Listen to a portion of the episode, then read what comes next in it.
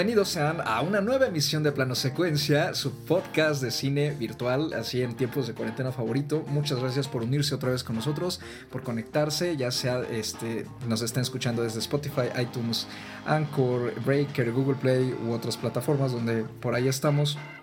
Ya estamos otra vez reunidos aquí, bueno, reunidos como dije de forma virtual no presencial. Todavía seguimos en tiempos de COVID-19, ¿no? es la nueva normalidad, gente, o sea, por favor. Este, para charlar sobre pues, más estrenos, ¿no? Y en esta ocasión sí tenemos estrenos, por así decirlo, de, la temporada, estrenos este, en streaming y en particular todos los estrenos pertenecientes a esta emisión pertenecen a Netflix. Eh, pero antes de pasar, de entrar en materia, pues primero que nada presentar al panel que nos acompaña en esta ocasión. Andy Saucedo, ¿cómo estás, Andrea? Hola, muy bien, eh, contenta, ya saben, yo sigo acá disfrutando de, del cine, de series, de ah, todo. Pensé que ibas a decir de la cuarentena.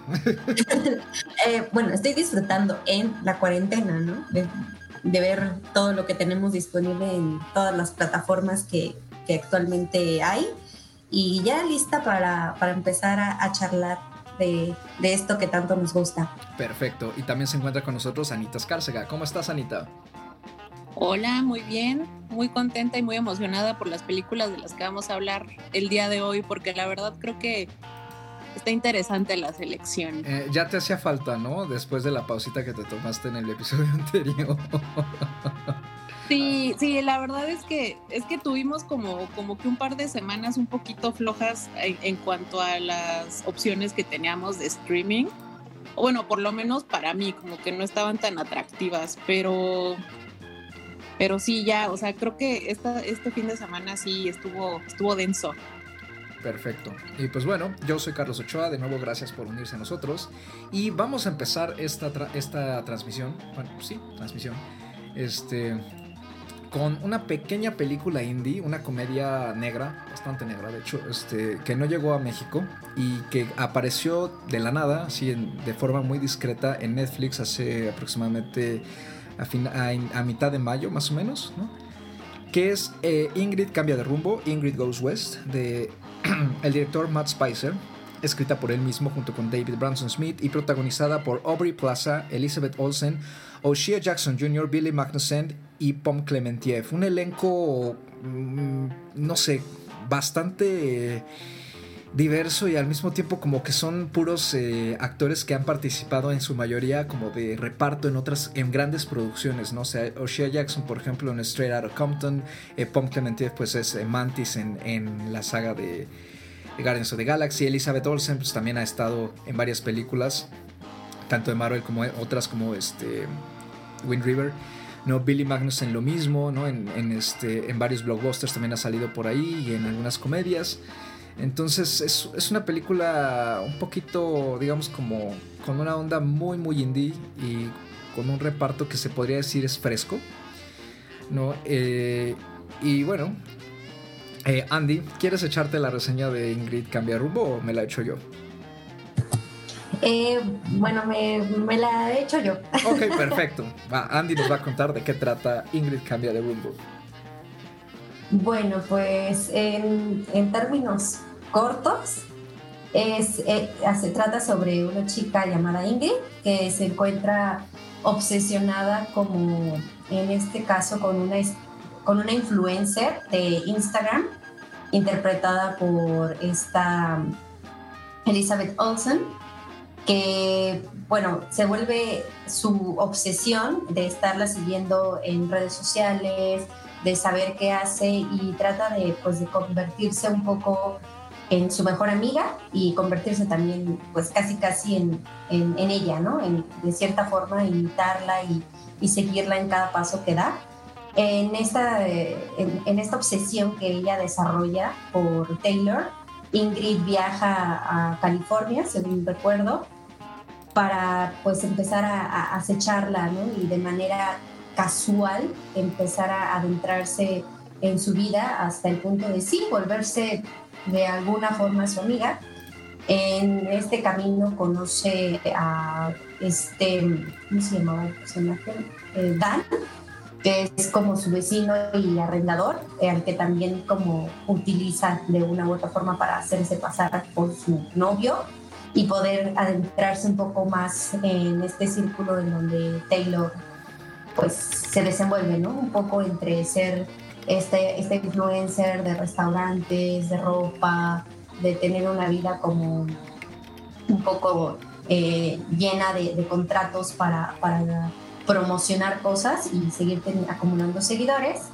Y Ingrid pues empieza a caer en, en muchas mentiras y tratar de, de, meterse en su vida y también descubre cómo es que esta vida que lleva Taylor también es un poco de mentiras y apariencias. ¿no? De eso va Ingrid cambia de rumbo.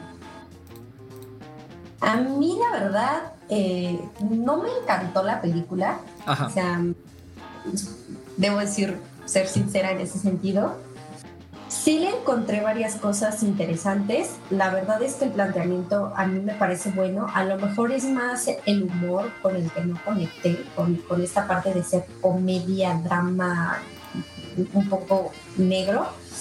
Híjole, eso a lo mejor fue a mí lo que me costó y me costó la protagonista, lo que sea de cada quien. La verdad, llega a un punto de, su obsesión que, raya entre la locura y, y no sé, y los actos un poco, híjole, a mí hasta sé, un poco falsos en cierto momento. No sé, o sea, me generó como mucho conflicto la, el personaje principal.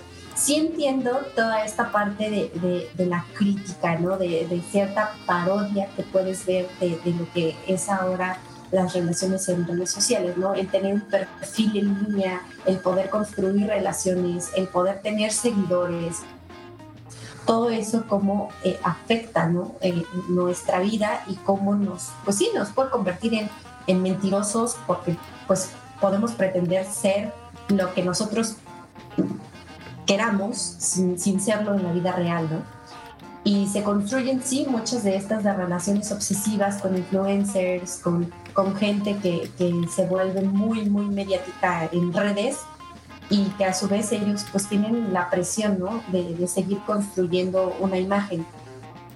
La verdad es que sí entiendo que te pueda llevar como al borde de la desesperación y la locura, porque al final las relaciones personales han cambiado mucho, ¿no? Han, han cambiado mucho la, la convivencia, el cómo conocemos a las personas, ¿no? Hay mucha gente que se conoce en línea y no tanto eh, físicamente, ¿no? ¿no? ¿no? han tenido incluso eh, encuentros eh, personales. Entonces sí entiendo toda esa parte de, la desesperación que lleva a Ingrid a cometer, sí, muchas, muchos actos de, locura y obsesión, y que a su vez también reflejan mucha soledad, mucha inseguridad, mucho vacío ¿no? por parte de, la protagonista y que a su vez contrapone contra, con, con esta chica eh, Taylor, que aparentemente tiene una vida súper positiva, llena de, pues de, regalos, el esposo, la casa bonita, el perro y todo eso, pero también ella forja muchas relaciones falsas, ¿no? Y, y también hay muchos vacíos, ¿no? Eh, en su vida. Esas parte, ese tipo de, de, cositas que resalta la película son las que me gustaron, son las que encontré, pero en realidad así ver la, la película como un todo a mí me pesó, me pesó y, les digo, o sea, siento que es más que nada porque no conecté con, con esta parte de, de comedia negra que tiene la película y sobre todo con la protagonista. La protagonista híjole, me pareció totalmente a mí, a mí en lo personal bastante antipática. Puede ser que sea el objetivo también, que no es una persona agradable y por eso tiene que escudarse con, con todos estos elementos, pero eso me hizo muy difícil a mí la conexión con, con, con todo el discurso y con todo lo que estaba viendo yo en pantalla. Ah, Andy. Pues sí, no, de hecho, este, eh, estoy de acuerdo contigo en respecto a lo del humor. Sí, el, la verdad es que eh, a mí eh, la película, al contrario, sí me, la disfruté bastante. Me pareció muy entretenida. porque es un, es un humor que a mí sí me gusta. Este, pero sí navega como en esta línea peligrosa entre. Entre, entre ser ya incluso hasta desagradable, ¿no? Y sobre todo por la protagonista. Creo que Aubrey Plaza hace un trabajo muy padre como, como Ingrid. Este, así de, digamos, como, como personaje desagradable, ¿no? Me parece que, que tiene una actuación, pues de cierta manera como genial en el sentido de que pues es muy inestable, ¿no? Y, lo logra transmitir muy bien. Y, pero a mí me gusta mucho el hecho de que eh, la protagonista es ella, ¿no? O sea, de que es un personaje, pues deleznable, pero es a ella quien estamos siguiendo, ¿no? Y es mediante ella que vamos descubriendo como este mundo detrás de la, de la pantalla del teléfono, ¿no? Eh, sobre todo cuando el espectador empieza a darse cuenta de cómo es eh, la influencer en realidad con la que ella está obsesionada, ¿no? el personaje de Elizabeth Olsen, está Taylor.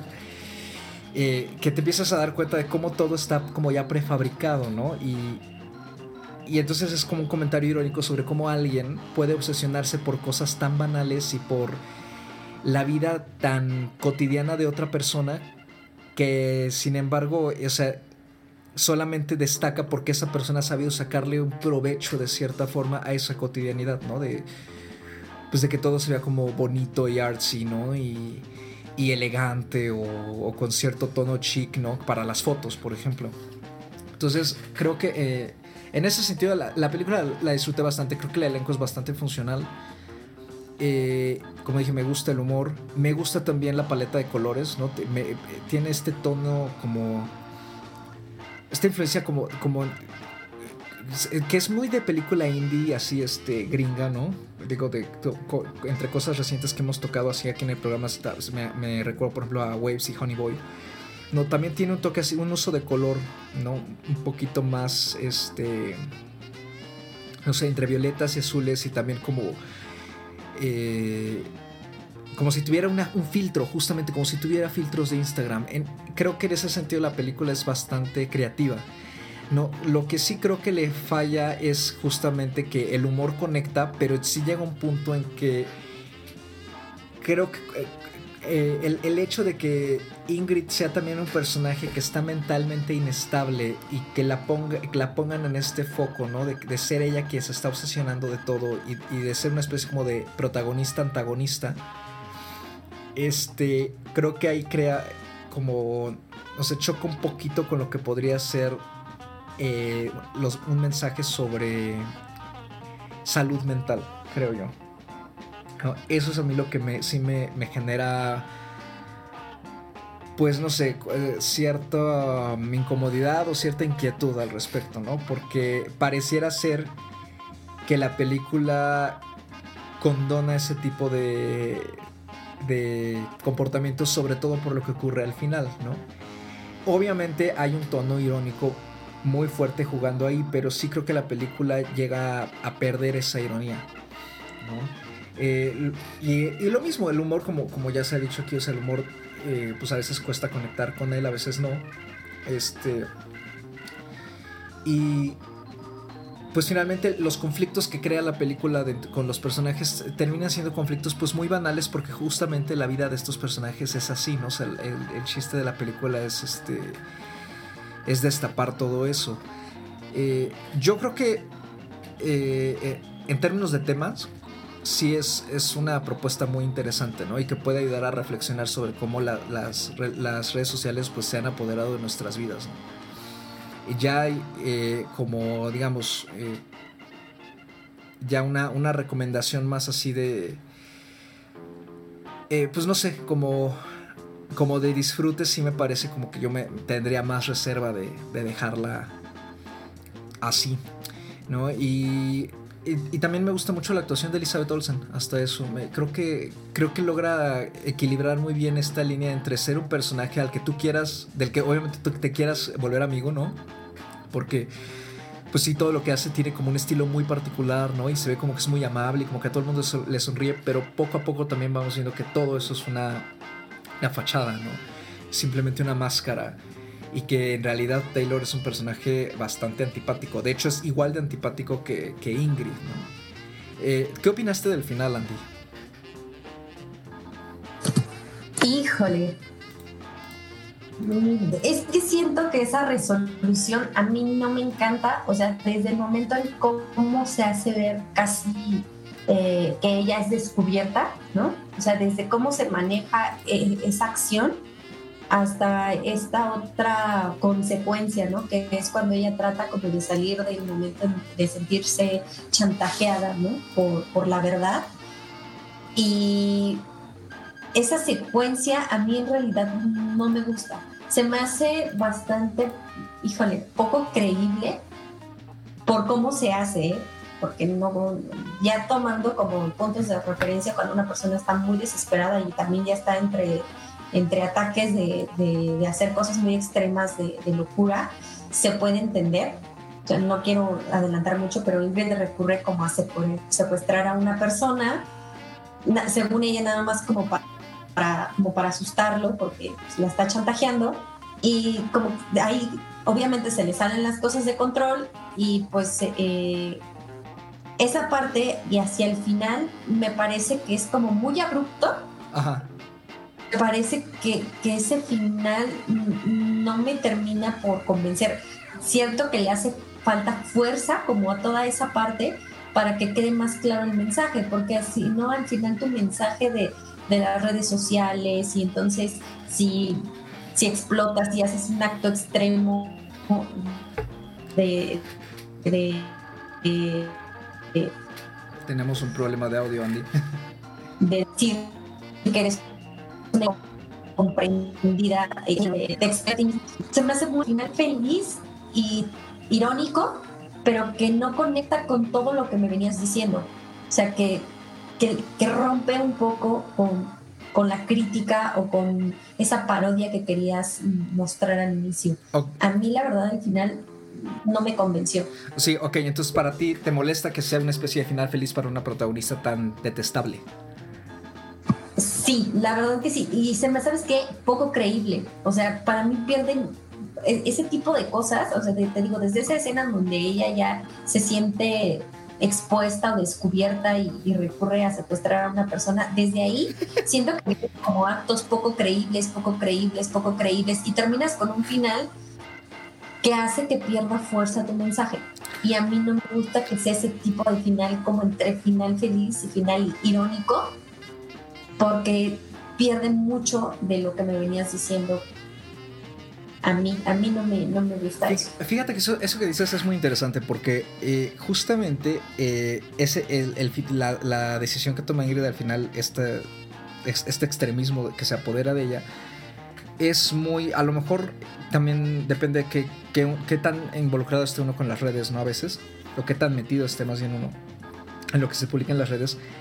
Pero vamos, la película es de, del 2017 entonces, esto es hace tres años, Y yo creo este, que, al, que a pesar de que es poco tiempo, de tres años para acá, incluso el contenido de las mismas redes, el contenido viral también ha cambiado, ¿no? En, varios casos, a lo mejor no en todos, en, otros aspectos a lo mejor sigue siendo el mismo contenido banal de siempre, pero sí hay una buena parte de, de influencers, ¿no? Sobre todo en YouTube, por ejemplo, este, que graban cosas pues muy detestables, ¿no? Desde bromas muy pesadas, o sea, ya no es solo una broma de que, ay, es que, este, no sé, la dejaron afuera de su casa y la estamos filmando intentando así de entrar, ¿no?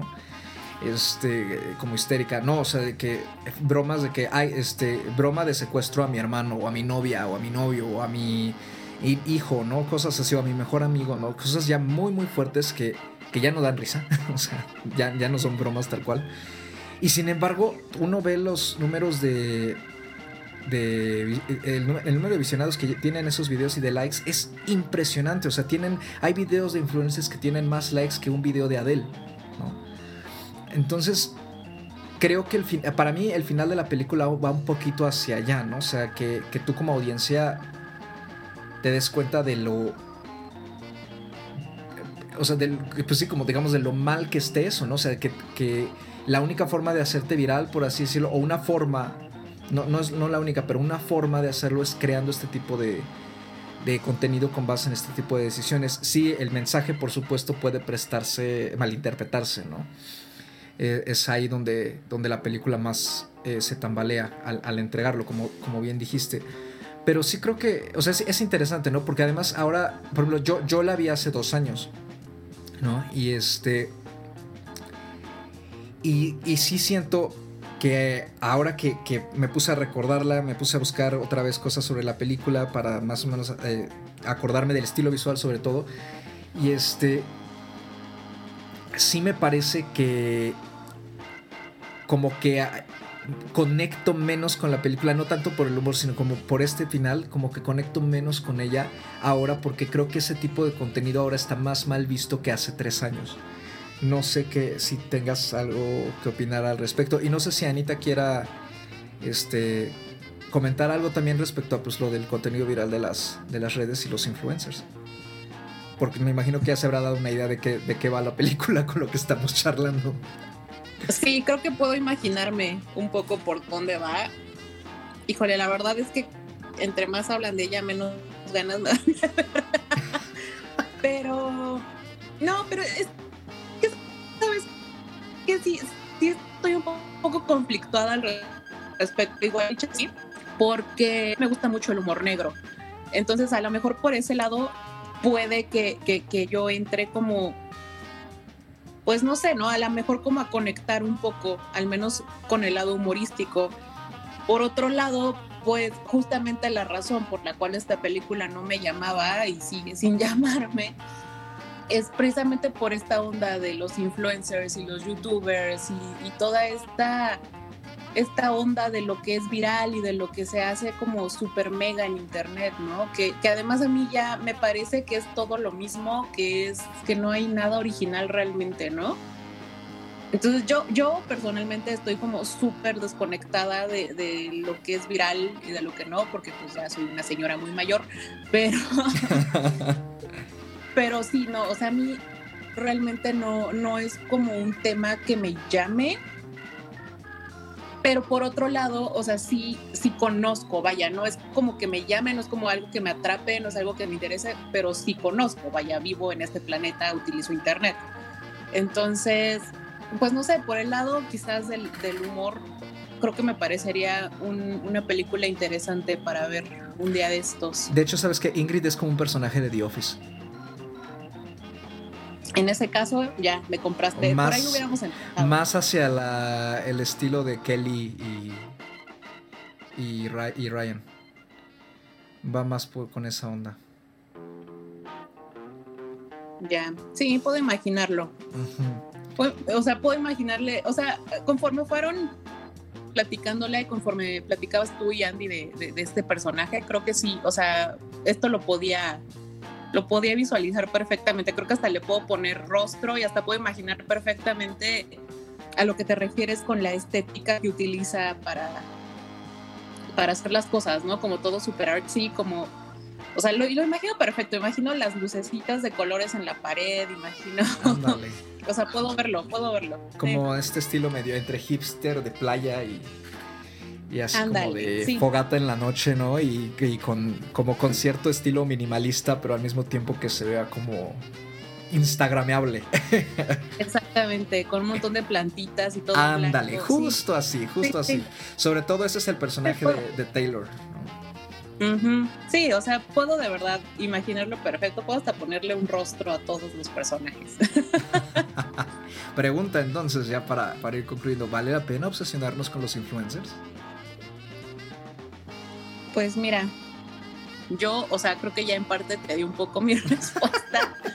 O sea, es que es justo, o sea, tan puedo imaginarlo perfectamente, también tan puedo ponerle rostro y nombre, o sea, porque lo ves en todos lados, porque todos los influencers son iguales, porque todos los youtubers son iguales, todos tienen la misma estética, todos tienen, o sea, ¿sabes? A eso me refiero con que es ser original. O sea, tan puedo ver su cuarto adornado en mi cabeza porque lo he visto 500 veces con 500 youtubers, con 500 influencers. Entonces, honestamente, pues no sé, o sea, supongo que, que, hay un atractivo, ¿no? Vaya, por algo tienen tanto like y por algo son tan influencers, ¿no? O sea, sí hay un atractivo, sí hay una onda... Eh, ¿cómo se llama? Este, aspiracional, ¿no? O sea, eso me queda claro. Pero vaya, y, y, finalmente están ahí porque es de fácil acceso, porque es rápido, porque no necesitas esforzarte por buscarlo, ¿no? O sea, es algo que está ahí y finalmente un video en YouTube y la forma en la que te habla desde el otro lado de la cámara puede muchas veces para mucha gente, y eso porque me lo han dicho, pues incluso sentirse como si estuvieran hablando contigo, ¿no? Entonces, como que de repente sienten, ah, es que es como si fuera mi amiga y me está hablando. Entonces, siento que, que, o sea, puedo entender de dónde viene la obsesión. No comulgo con ella, pero puedo entenderlo, ¿sabes? Yo creo que es una película que a ti sí te sacaría un par de risas y no sé, creo que, de hecho yo pensé que sí es, pienso que es como una película que, disfrutarías de cierta forma, ¿no? Sobre todo por, la protagonista, como dije. Y este, y bueno, Andy, ¿te, ¿con qué te gustaría concluir y pues, con tus estrellitas? Ingrid cambia de rumbo. Bueno, yo complementando un poco lo que decía Ana, la verdad yo tampoco soy mucho de youtubers ni de meterme como a andar eh, detrás de, influencers y cosas así. La verdad a mí no se me da, a no me gusta. De hecho, yo soy de las personas que de, verdad en Instagram pongo, publico muy poco, en Twitter también eh, escribo muy poco, en YouTube pues solamente entro como para ver ¿no? Videos y cositas así. Entonces sí puedo entender como ciertas diferencias entre buscar un youtuber y a lo mejor buscar tal cual un influencer de Instagram, que es lo que está más enfocada esta película. Eh, y la verdad, sí entiendo por qué puede haber cierta obsesión, como dice Ana, ¿no? Porque también hay, hay pues una parte aspiracional, como dice ella, también hay una parte de, este sistema de, de, crear siempre figuras, ¿no? De, lo vemos en la televisión, lo vemos en el cine, lo vemos en, en muchas partes, ¿no? desde cantantes, actores, eh, presentadores de televisión, que se vuelven personas a las que pues sigues tanto su trayectoria como sus, pues, las cosas que hacen, ¿no? Y eso siempre ha existido de cierta forma, ¿no? Lo que han hecho las redes sociales, y en este caso a lo mejor eh, tal cual YouTube, eh, Instagram, es hacer que que esté siguiendo a esa persona y que esa persona pueda sacar jugo, ¿no? Y volverse a lo mejor una figura un poco más independiente de lo que podría ser una televisora o, no sé, una casa eh, de producción, ¿no? Como tal, como salir un poco de ese sistema y autogestionarse eh, esa popularidad, ¿no? A partir ya sea de sus conocimientos o de su opinión o de lo que quiera expresar y lo hemos visto en los últimos años, nos han surgido varios que, no necesariamente están ligados a un contenido eh, de televisión o, un contenido cinematográfico, pero que han saltado de, las redes a la tele, de las redes al cine y que han sido casos de éxito, éxito por, por decir que, que han eh, logrado colocarse con popularidad, que han obtenido recursos, ¿no? Incluso hay quienes de, ser influencers o ser youtubers se han vuelto millonarios.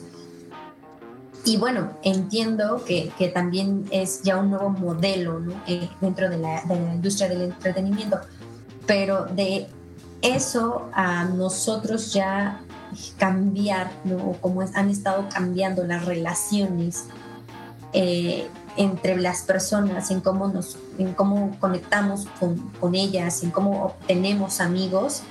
Híjole, es un poquito como lo que decíamos eh, en la emisión anterior, ¿no? De, de la chica de octavo grado, ¿no? Nada más que ahora ella está en octavo grado y nosotros estamos en, en, nuestros 20, 30 también redescubriendo cómo está funcionando el mundo a partir de las redes sociales. Entonces sí hay cosas bastante interesantes a partir de lo que plantea esta película, pero también puedo entender eh, que, se queda corta en, muchos aspectos y que se mete mucho el pie, eh, el, mismo guion ah, en la película. La verdad, yo le puse tres estrellas. Tres estrellas.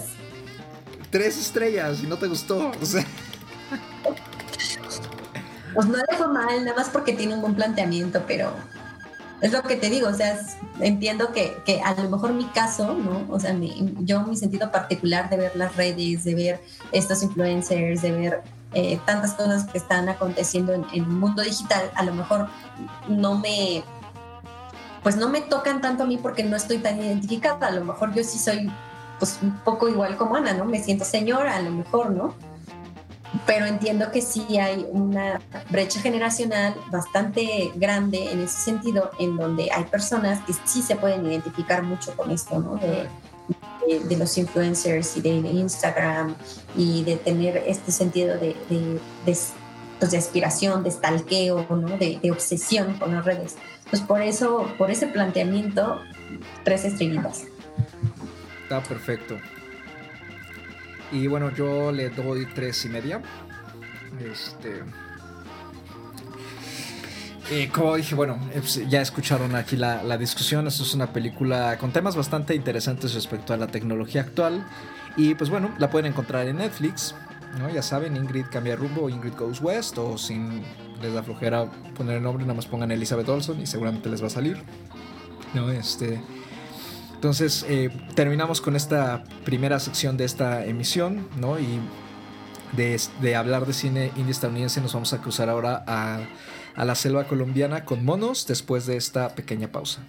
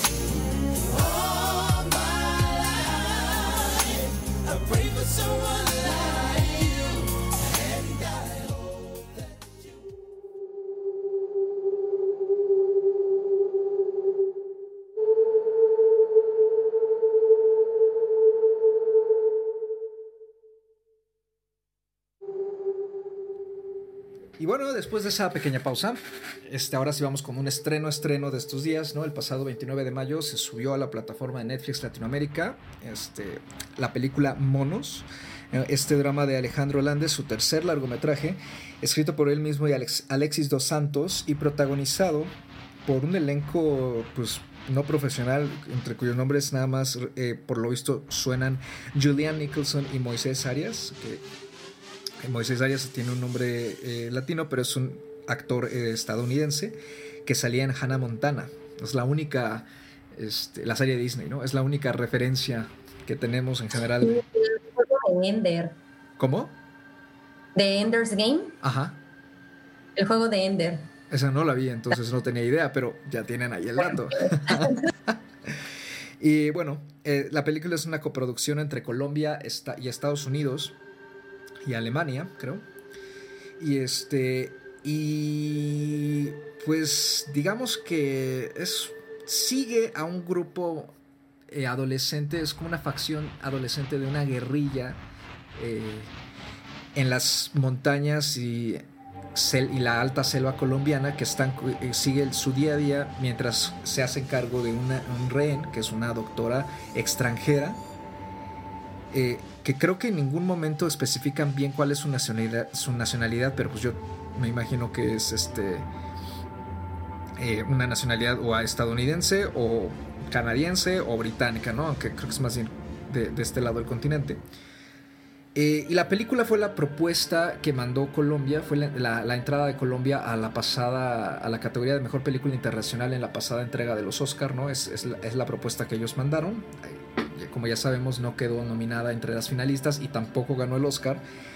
Eh, pero sí, sí se ha llevado una gran cantidad de premios alrededor del mundo. Se ganó el premio de drama eh, World Cinema Drama del Festival de Sundance el año pasado, se ganó también el premio del público en el Festival de Cartagena, se ganó el premio a Mejor Música Original con el gran trabajo de Mika Levy en el eh, Festival de Cine Independiente de Buenos Aires, se ha ganado premios en Viña del Mar, en San Sebastián, en el BFI London Film Festival, es decir, en muchos, muchos lados y también estuvo nominada en los pasados premios Goya. Entonces la película tiene pues una trayectoria ante la crítica bastante fuerte eh, y por eso es que en la comunidad eh, cinéfila ¿no? de, las redes empezó a sonar bastante que, se, que en, plena cuarentena iba a subirse a Netflix. ¿no? Eh, ¿A quién le gustaría empezar con, algo sobre la película? ¿Qué, ¿Qué, nos gustó de la película? ¿O qué no nos gustó? ¿Empezamos con lo negativo o con lo positivo? Pues, mira, la película tiene. Tiene sus fortalezas, tiene, tiene una cinematografía que a mí sí me pareció apabullante. O sea, creo que hubiera estado preciosa verla en, pantalla grande. Eh, eso me gustó muchísimo. Tiene también, pues obviamente los paisajes de la jungla, ¿no? Pero no nada más es eso. O sea, tiene unos close-ups, tiene unos primeros planos también muy buenos y muy adecuados con, con, lo que está sucediendo en el momento en la película, ¿no? Eh, vaya, en, en cuanto a lo técnico, me parece que es una narrativa bastante pues vaya, una narrativa visual bastante, pues, estética, tiene, tiene un, un manejo de la cámara, pues, bastante bien, ¿no? Sobre todo se puede notar cuando está en las tomas, cuando están en los rápidos, ¿no? En los ríos o en las escenas de lucha que tienen entre estos niños, ¿no?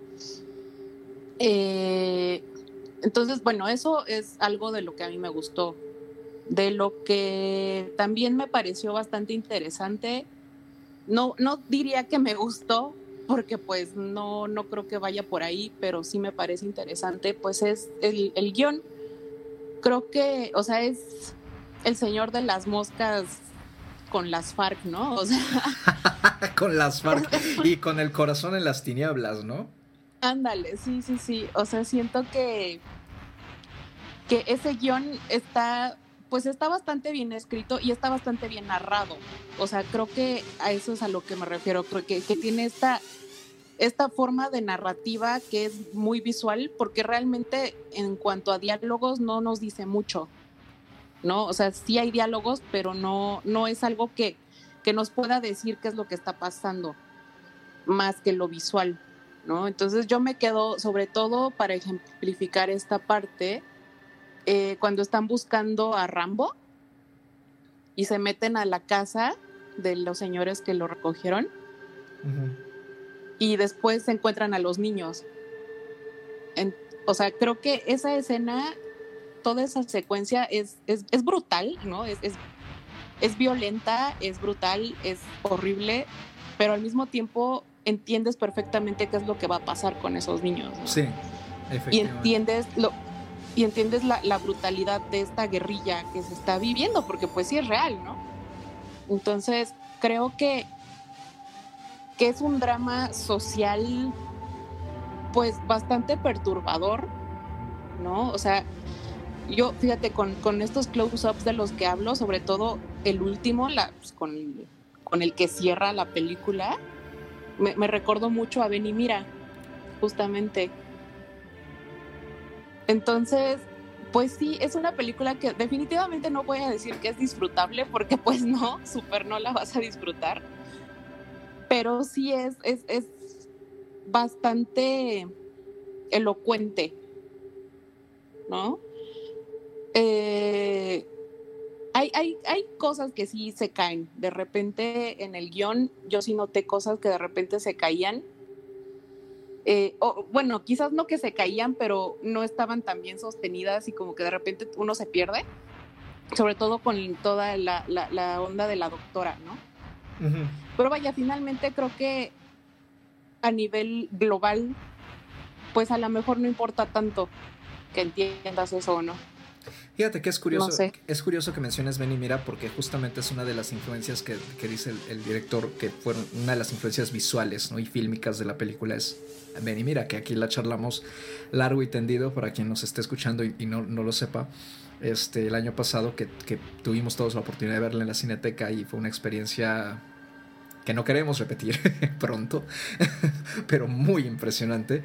Eh, y y creo que eh, sí busca la película también recrear a su manera, ¿no? Este tipo de, planos como con mucha desolación y mucha desesperanza, pero que al mismo tiempo se vean muy bellos, ¿no? Es una especie de, de horror, pero medio artsy, creo yo. Y en ese sentido estoy de acuerdo contigo. La película tiene una fortaleza visual tremenda, muy, muy, muy, muy buena. Eh, Andy, ¿te gustaría comentar algo de la de lo bueno. de la fortaleza. De la fortaleza. ¿O quieres que me siga yo? No, bueno, eh, ya estoy aquí. Eh, la verdad, híjole, me causó un poco de conflicto esta película porque siento que, que, por momentos vi dos películas y sí siento que está como marcada esa parte como en, en, este terreno montañoso que nos muestran al inicio y luego siento que hay un cambio eh, muy radical en, en, lo que es la parte de la selva. Entonces yo por momentos sentí que estaba viendo dos cosas distintas. ¿Por qué? Porque si bien hay una historia que sí conduce todo el tiempo, sobre todo esta parte que dice Ana, ¿no? Que está muy unida como con tener a la doctora, ¿no? Porque aparentemente el tener a la doctora, pues es muy importante, pero nunca nos dicen por qué. Bueno, al menos yo nunca entendí por qué, ¿no? Por qué la tienen y, y, por qué eh, la tienen que andar cuidando y toda esta parte a mí me quedó un poco eh, vacío porque al inicio yo sentí que muchas de estas cosas eran metafóricas, ¿no? O sea, eh, el tener a estos chicos de la guerrilla, sin, o sea, si sabemos que en Colombia hay conflictos, ¿no? Si sabemos que hay guerrillas en Colombia, si sabemos cosas ¿no? que, podemos eh, ir viendo dentro de la película y que nos dan sentido. Pero yo en realidad lo que pensaba es que todo esto era una parte tipo metafórico, eh, que hablaba un poco de, pues de la condición humana, de, de tener a, estos niños o jóvenes niños entrenando con figuras de, cierto poder, ¿no? tratando de modelarlos a, cierta misión, a cierta conveniencia y que ellos a su vez están explorando, ¿no? En ese campo abierto, pues muchas cosas, ¿no? Tanto eh, el controlar instintos, el comportamiento, el, tener eh, todo este tipo de, indicaciones, ¿no? El tener que, por un poquito o una radio de comunicación, tener que estar informando qué es lo que pasa, y a todo lo que se enfrenta, ¿no? A las decisiones que tienen que tomar. A mí esa parte me parece un poco metafórica, a pesar de que no hay mucho diálogo, ver toda esta parte de,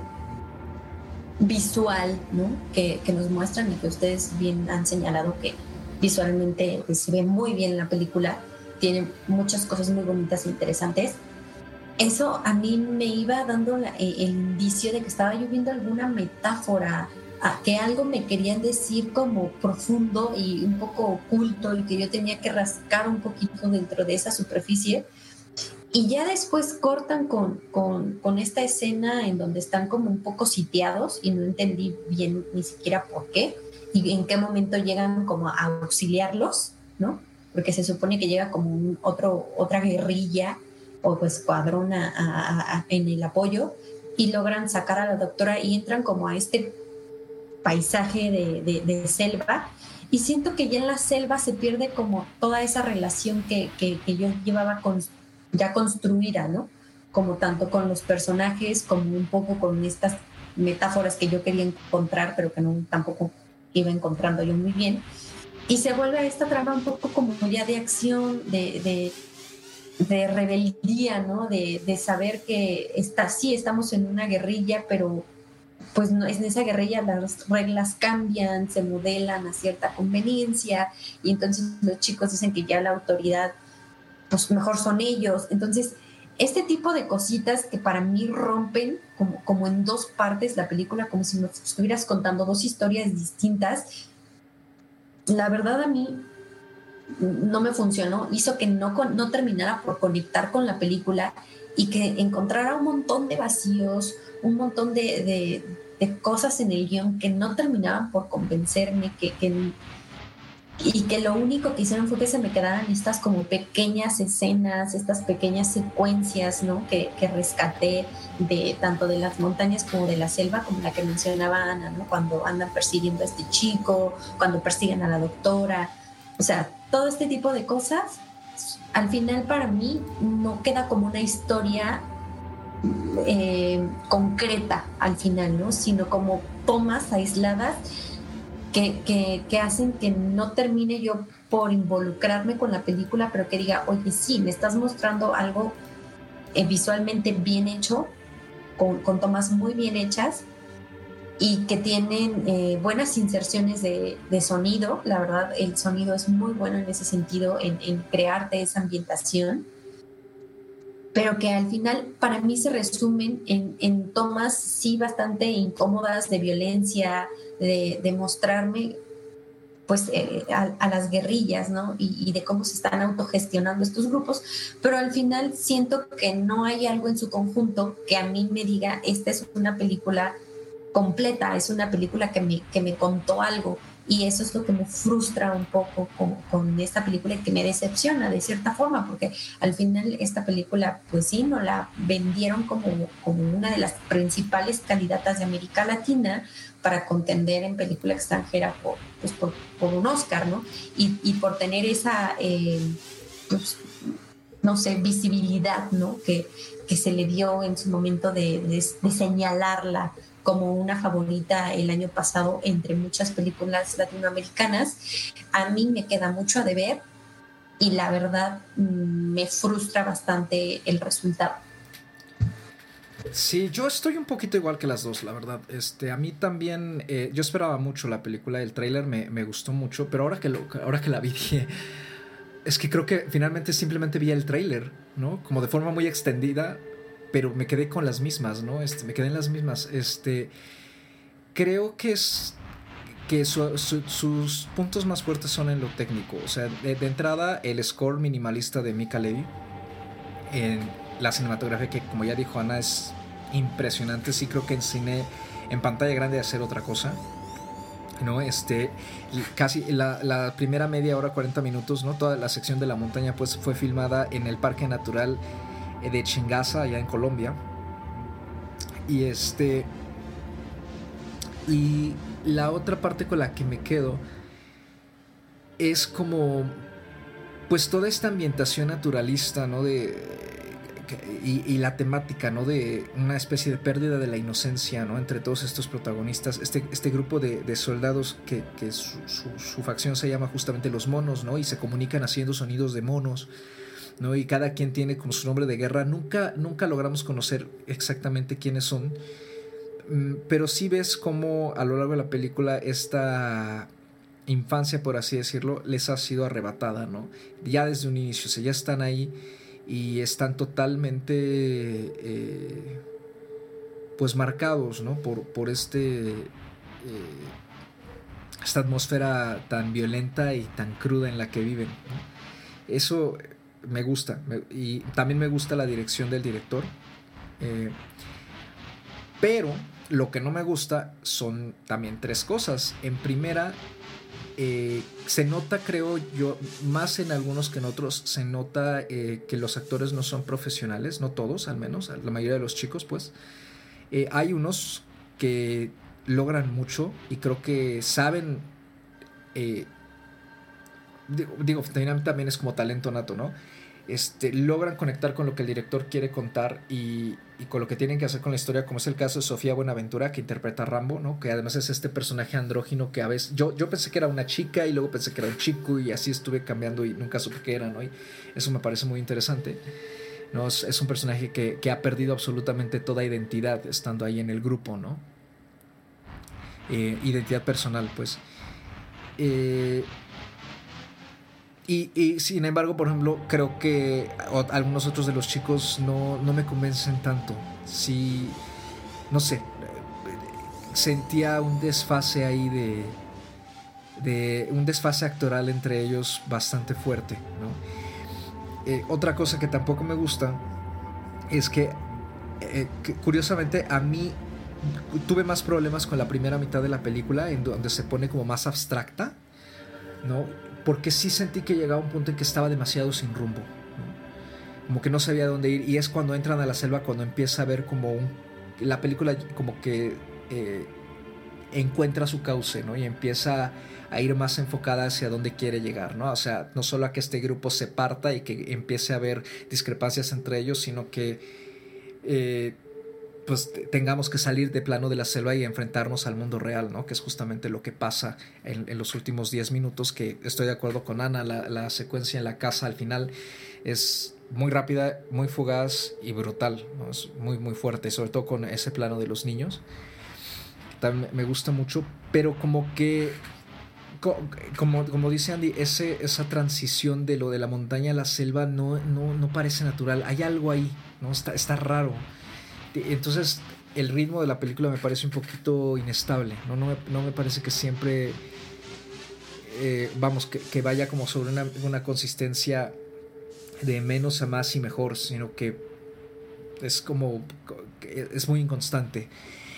Y la otra, que a pesar de que amo la cinematografía, sí siento, sobre todo en, la primera, en los primeros 40 minutos, siento que la película de repente quiere ser más artsy de lo que es y sí es bastante pretenciosa en ese sentido, no quiere hacerse como muy profunda y no, nos está, no está siendo tan profunda, está, está poniendo los temas así, ¿no? De pérdida de la inocencia, este, niños usados como tropas guerrilleras, eh, niños secuestrando, ¿no? Violencia, ¿no?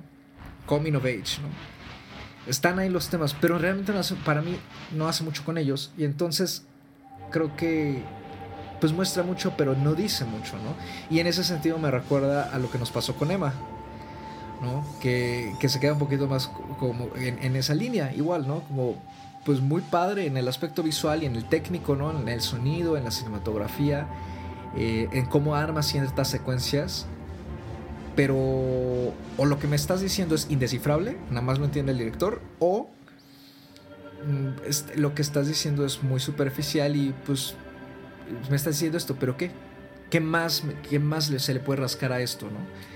Entonces sí, creo que ese es como su, sus fallos, pues, ¿no? Y, el, tercero en particular a mí, a mí sí me, me, molestó incluso porque, por ejemplo, había ciertas tomas que dije esto que, o sea, ¿por qué está esto aquí? No, por ejemplo, esas tomas nocturnas, ¿qué modos tienen que hacer ahí? o sea, como que me sacaban mucho de onda. me cortaban la, el flujo que ya llevaba la película, incluso el flujo visual, ¿no?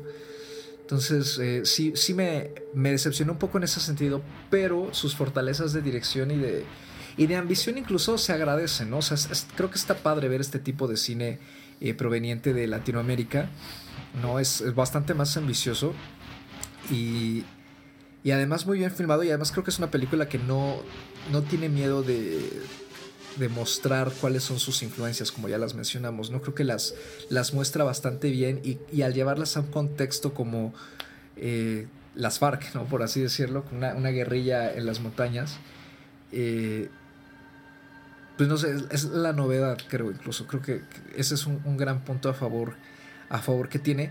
Sin embargo, también creo que no es una película que yo recomendaría a todo el mundo, porque creo que el ritmo sí puede pesar bastante. Y como dije, o sea, creo que llega un punto en que quiere ser muy abstracta y lo está haciendo, pero, pero nada más porque puede hacerlo, no porque necesite serlo. No sé si alguien más quiera comentar algo de la peli o, o ya vamos cerrando.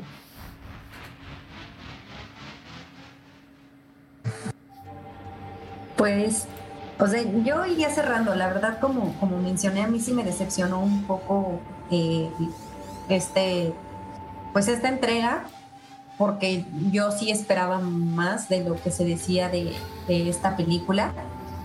Y creo que, como lo dije, ¿no? Se, se queda bastante corta, o como o lo mencionaste tú, a lo mejor es algo indescifrable que solo el director sabe qué quería hacer y, y no, no quedó bien plasmado en pantalla, tomando en cuenta que, que, que no conectamos con ella, ¿no? Que, que no logra eh, pues entregarnos algo sólido y concreto. Sí, o sea, porque, porque aunque, tiene elementos muy buenos separados, como lo decías. Sí, o sea, es que se ve muy bonita, pero. ¿Y? no. O sea, ¿Y eso qué? O sea, ¿Cuántas estrellas le darías, Andy? Híjole, primero le puse tres, pero después de estarla pensando, la verdad es un dos y medio, porque aunque hay muchos elementos en lo individual que me gustaron y que están muy padres, la verdad es que el conflicto que me generó eh, el producto, bueno, el, el, la película completa como tal eh, y lo decepcionante que es, un dos y medio. Anita. Yo le puse tres estrellas y media porque para mí, o sea, yo sí le, le vi como esa ambición que, que, que mencionas, Carlos. Creo que la parte técnica está muy bien lograda. Este, a mí sí se me pasó a mencionarlo, pero sí, de hecho, el, el, el sonido, tanto la edición de sonido como el soundtrack, es, a mí me, me pareció muy, muy más que adecuado. Eh, y pues, no sé, o sea, creo, y, y, y, esta conversación quizás la tengamos más al rato en el siguiente segmento, porque tienen, tienen cosas en común. Sí, sí tienen cosas en común.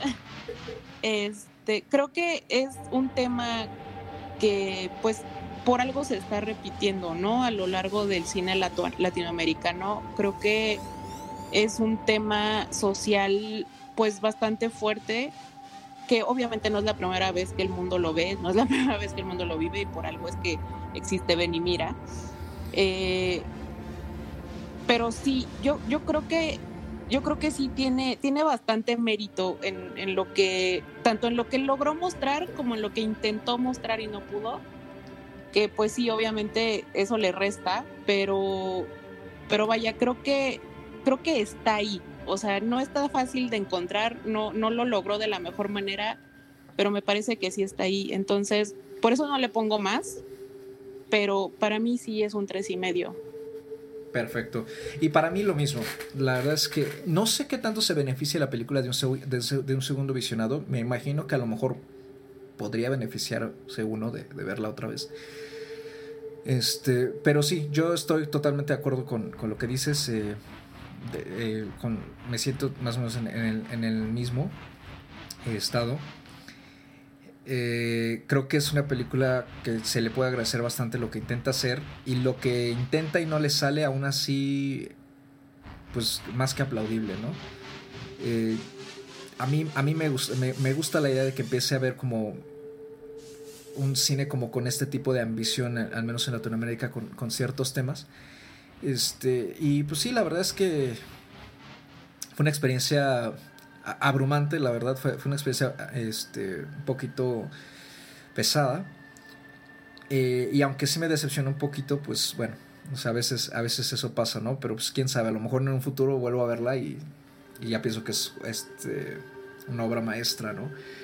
Pero si pueden, échenle un ojo, como dijimos, este, si les interesa el cine latinoamericano, el cine colombiano, el cine de, el cine de, guerra, ¿no? de, como con temas bélicos y de guerrillas, y, y, aparte también como un coming of age, este, pueden echarle un ojo a monos, al menos visualmente se, la van a pasar muy muy bien. Y está disponible en Netflix, ¿no? justamente ahí la pueden encontrar. Y pues bueno, terminamos esta sección para eh, irnos ya a la última parte de este programa con una película mexicana. Y si dije cuántas estrellas le puse, tres y media. Le pongo tres y media. Y bueno, este, nos vamos a otra pequeña pausa para regresar a México, en específico a Monterrey, a hablar de Ya no estoy aquí.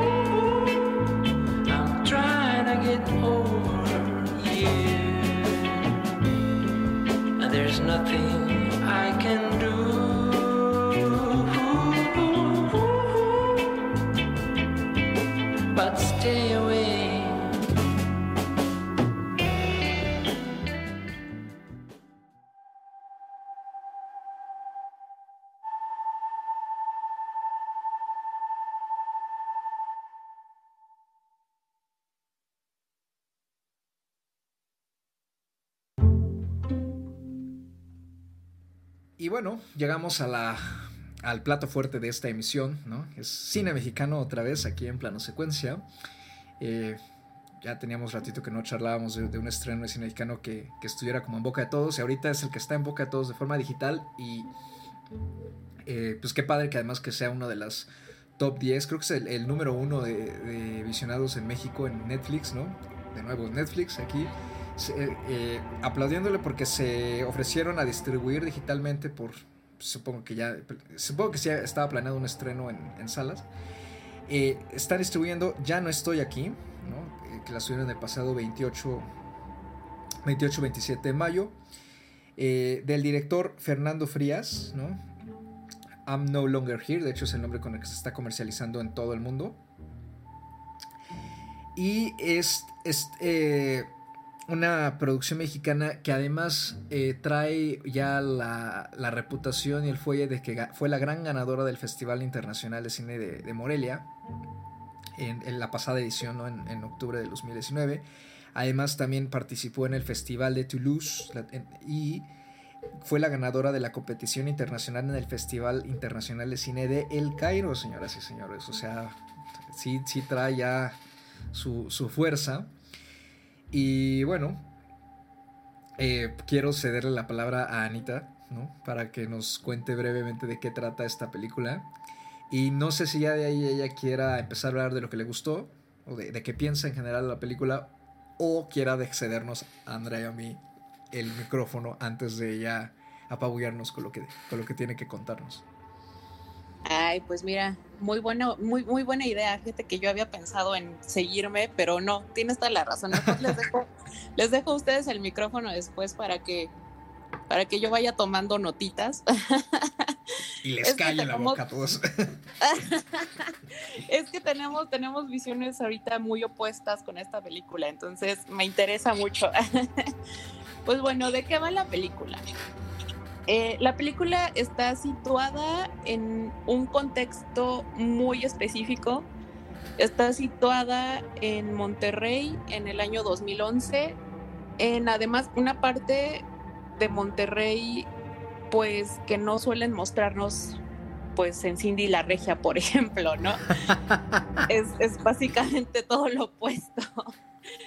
Eh, y pues bueno, por si nos falta un poco de, memoria histórica, eh, en esa época fue cuando el entonces presidente eh, Felipe Calderón declaró la guerra contra el narco y pues bueno, Monterrey yo creo que fue uno de los estados más azotados por la violencia eh, en el país, ¿no? Yo creo que se vio en todos lados, pero Monterrey, bueno, fue otro nivel, ¿no?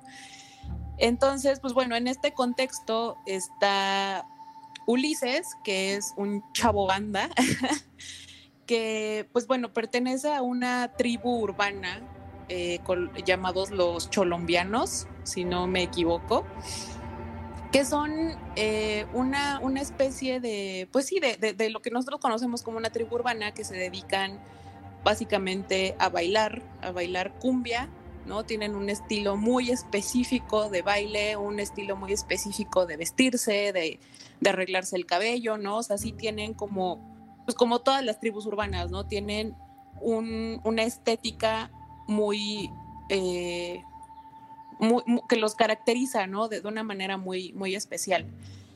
Y tienen, pues obviamente, de nuevo, como cualquier tribu urbana, tienen pues el orgullo, ¿no? De, de, pertenecer, ¿no? Creo que, creo que esta película tiene mucho que ver con el sentido de pertenencia, no nada más a un país, a una sociedad, sino pues más bien a estas, pues, subculturas, ¿no? Entonces, pues bueno, este chico Ulises es pues como el líder de una pequeña pandilla de, de, esta tribu y pues se dedican básicamente pues a bailar, a escuchar cumbia, ¿no? O sea, sí de repente son medio malandrines, pero vaya, nada grave creo.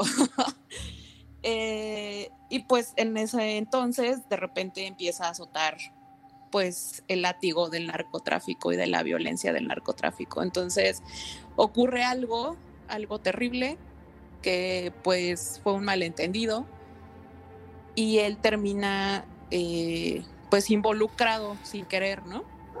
Y pues lo, se tiene que, ir a, Estados Unidos para, para proteger su vida. Eh, pues esa es básicamente la reseña de la película, entonces pues les cedo el micrófono para que, para que ustedes digan lo que opinan, lo que les gustó, lo que no les gustó. Adelante. Andy, tú primero. No, tú primero, Carlos, por favor. Yo ya, ya pasé dos veces seguidas de, primeras. Ya, ya, ya. bueno, a mí, híjole, voy a ser honesto. La película me pesó. Me pesó bastante. Sí, ya también la traía en el, en el radar ahora que se estrenó por todo lo del boom de Festival Morelia y no me sorprende que haya ganado el festival, al contrario, creo que está, está muy padre que, haya ganado. Pero creo que es un ejemplo de película que seguramente a todos nos ha pasado, ¿no? Que eh, es una película que creo que es, es, los temas que trata y, y los... Em, las intenciones que tiene, el comentario que hace, ¿no? De esos temas, ¿no? Que como bien dijo Ana, ¿no? El, el sentido de pertenencia, la pérdida de la identidad cultural, también eh, añadiría yo, eh, una especie de coming of age al mismo tiempo y este y la digamos eh, segregación social ocasionada por la violencia creo que son temas fascinantes muy muy interesantes pero están en una película que no me parece tan fascinante ni tan interesante creo que ah, para mí resalta más todo eso que la película intenta tocar que la forma en que la película los toca ¿no? A ratos yo sentí que estaba viendo como... Eh, voy a retomar lo que dijo Andy con Monos, que, ella sintió que veía dos películas. Aquí yo también sentí que estaba viendo como dos películas o dos estilos, ¿no? Eh, algo mal encajados a ratos. A ratos funciona bien, a ratos no. Eh, la película se parte en estas dos narrativas, ¿no? Entre Monterrey entre lo que ocurre en Monterrey, que luego nos damos cuenta que son flashbacks, de lo que Ulises está recordando mientras está exiliado en, Queens, en Nueva York, que es como la trama del presente. Y, este, y, nos va poco a poco contando cómo es que él llegó ahí y por qué. Y algo que me gustó de la, de la, digamos, de la trama de Monterrey es el estilo visual, por así decirlo, que tiene este toque como cuasi documentaloide, como de documental. Hay una secuencia muy bonita en la que nada más se ve a, la pandilla esta eh, con un, es, un plano inmóvil afuera de una calle, afuera de una casita que están escuchando música y están bailando y se están turnando para pasar en, al centro del circulito, del medio círculo que tienen.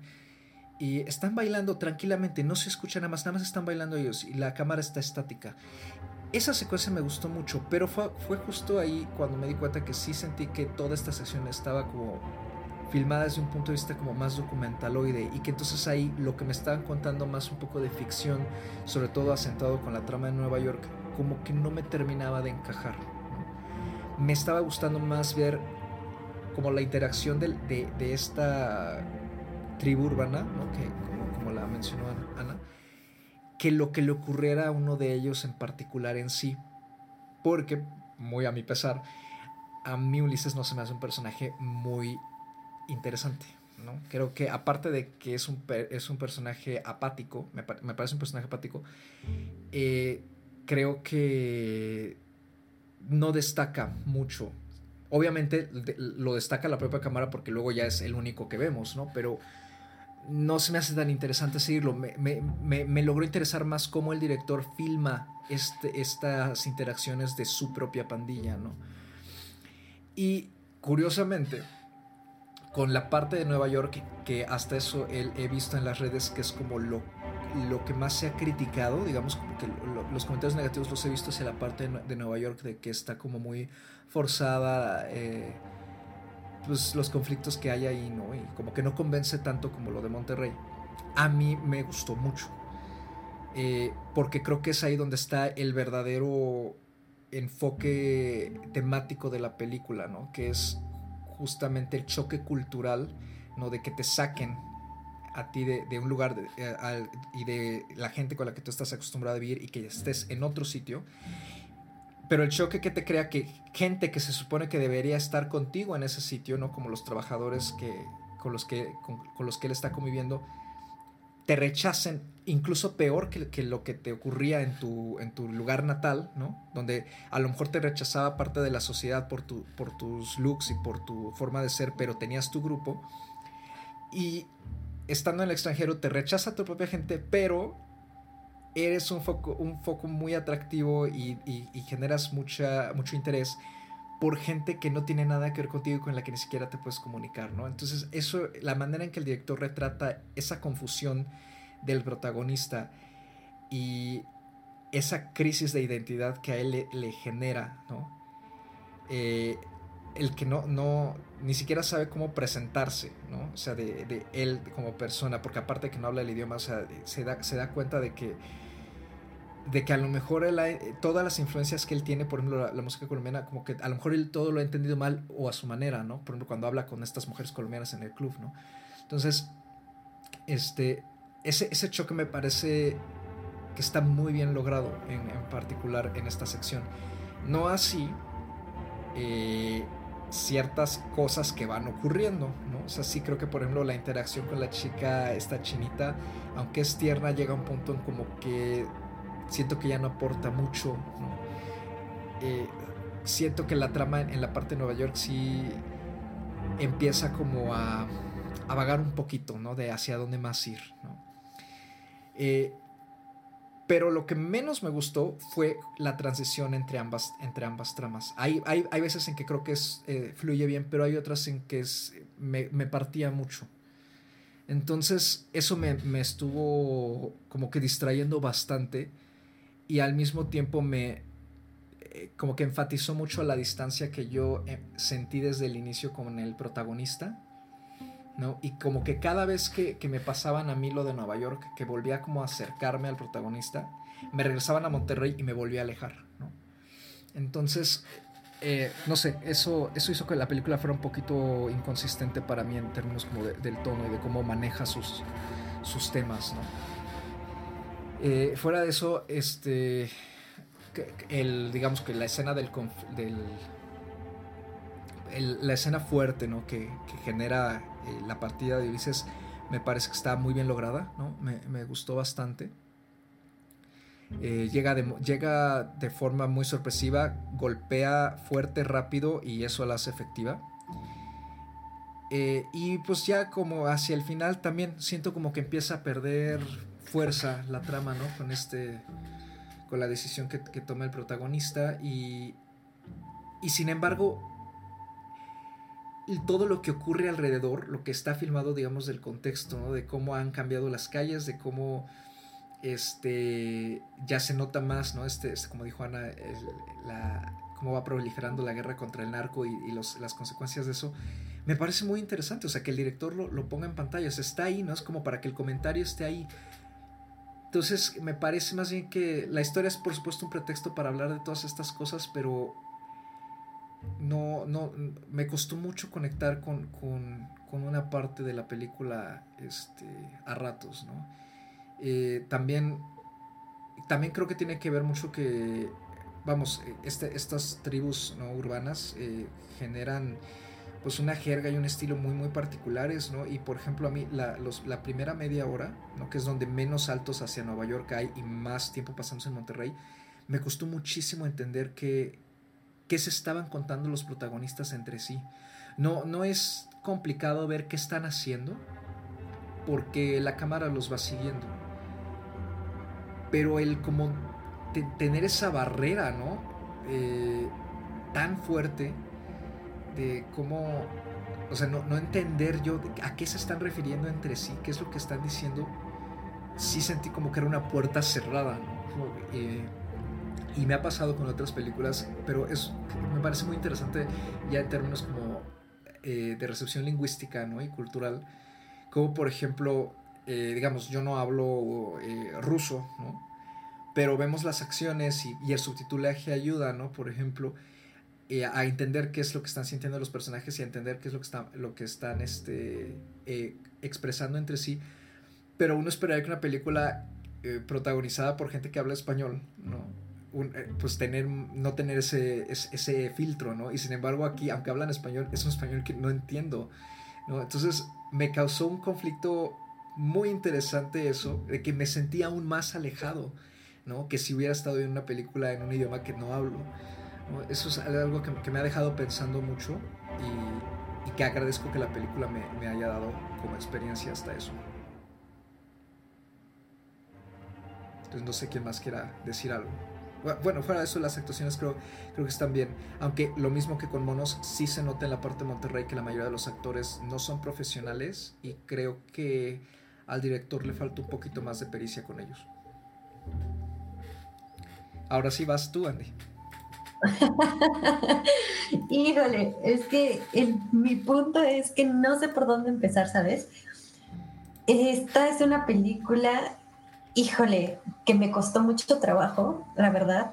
Es que tampoco me quiero ir mal, pero en este caso, bueno, tú ahorita mencionabas eh, lo del idioma. La verdad es que yo sí le entendí, o sea, yo sí entendí no me pregunten por qué, pero entendí todo.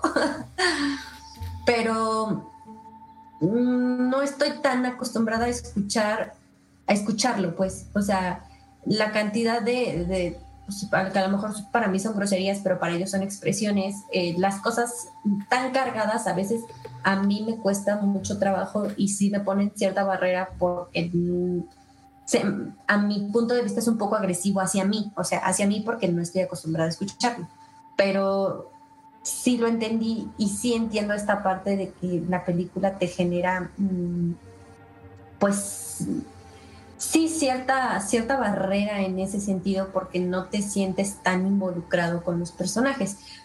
Y eso a su vez me lleva a que noto este aspecto entre documental y ficción que a mí tampoco me terminó por encajar del todo y eso tiene que ver a su vez con la narrativa, ¿no? El llevar dos líneas temporales, que es lo que hace la película. Empezamos en, la primera escena en donde él está abandonando Monterrey y nos enseñan eh, los meses antes de, ese momento y, los, y, a partir de ese momento qué le sucede en, en Nueva York y cómo se van moviendo esas dos líneas de tiempo entrelazándose constantemente durante la película, hacen que tenga ese aspecto entre documental, que es la parte eh, de, Monterrey, y de pues de, estos elementos narrativos que vienen en la parte de Nueva York, que es las acotaciones que tú hacías, ¿no? Esta parte de, inmersión ¿no? De, choque cultural que, tiene el personaje, ¿no? Y hasta cierto grado de crítica o de, inserciones que puede tener eh, el, director, ¿no? Esa libertad que puede tener el director y el escritor de, hacer ciertas acotaciones o ciertos señalamientos, ¿no? En la parte de Nueva York. Y vemos muy enfocado en, en Monterrey, pues sí, toda esta parte de la identidad, de, de cómo se mueve este, pues este grupo de cholos, de, esta subcultura, como, como, como, lo, como se llame en este, eh, este grupo, ¿no? Y está muy enfocado en, darle hasta cierto punto foco a varios de los integrantes que componen eh, a los tercos, con K, para que se vea más bonito. Eh, a este grupo que se llama Los Tercos, sí está muy enfocado en, ver los bailes, en ver cómo se visten, en ver cómo se relacionan, en ver cómo se inician incluso en, el grupo, ¿no? Que pueden entrar desde niños, hay hombres, hay mujeres, y todo eso eh, sí está ahí plasmado y me gusta cómo está plasmado. Yo hace algunos años, por ahí del 2007, salió una película también regia eh, que se llama Cumbia Callera precisamente habla de, estos grupos, nada más que esta sí es completamente, mm, se puede decir, una película un poco más convencional en el sentido que es una historia de un triángulo amoroso por ahí que se desarrolla eh, entre personajes que pertenecen a, este, estos grupos, pero igual eh, tiene el sentido de, que veas cómo, cómo visten, eh, cuáles son los términos que usan para los bailes. De hecho, sale este Celso Piña en esa película porque lo tienen como, como símbolo en Monterrey, al ser regio él, eh, y ser un exponente del género. Eh, de hecho, recuerdo que hace un cameo por ahí en la película. Y desde ahí puedes empezar a ver cómo es esa parte del pues del grupo o de esta cultura que te quiere mostrar, eh, hoy, ya no estoy aquí, ¿no? Yo ya no estoy aquí.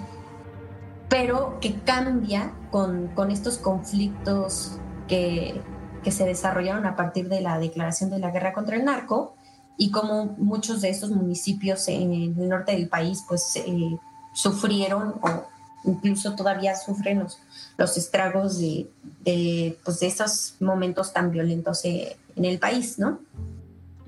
Y creo que, que, aunque el tema es bastante interesante, a mí no se me hizo tan nuevo, también es por eso que, que a lo mejor mi experiencia cambia un poco, porque yo ya tenía un poco más de referencia de, de, qué es lo que estaba yo viendo.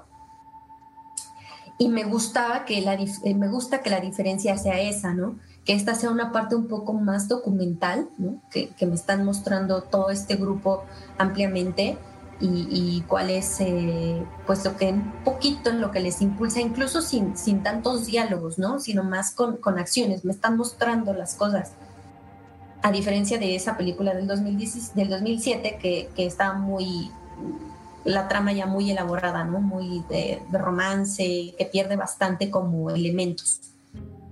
Y creo que aquí lo que me genera ese conflicto es precisamente ese choque, que al final siento que, se pierden cosas eh, en el camino que podrían haber sido, pues, eh, haberles dado un poco más de, de, foco si no existieran esas dos líneas temporales tan diferentes visualmente y narrativamente que eso es lo que a mí eh, no termina por encajarme y hace que los buenos elementos que tiene la película que te quieren mostrar sí la parte de esta subcultura, sí la parte de la violencia, sí la parte de la identidad y de pertenencia ¿no? a, a, un grupo.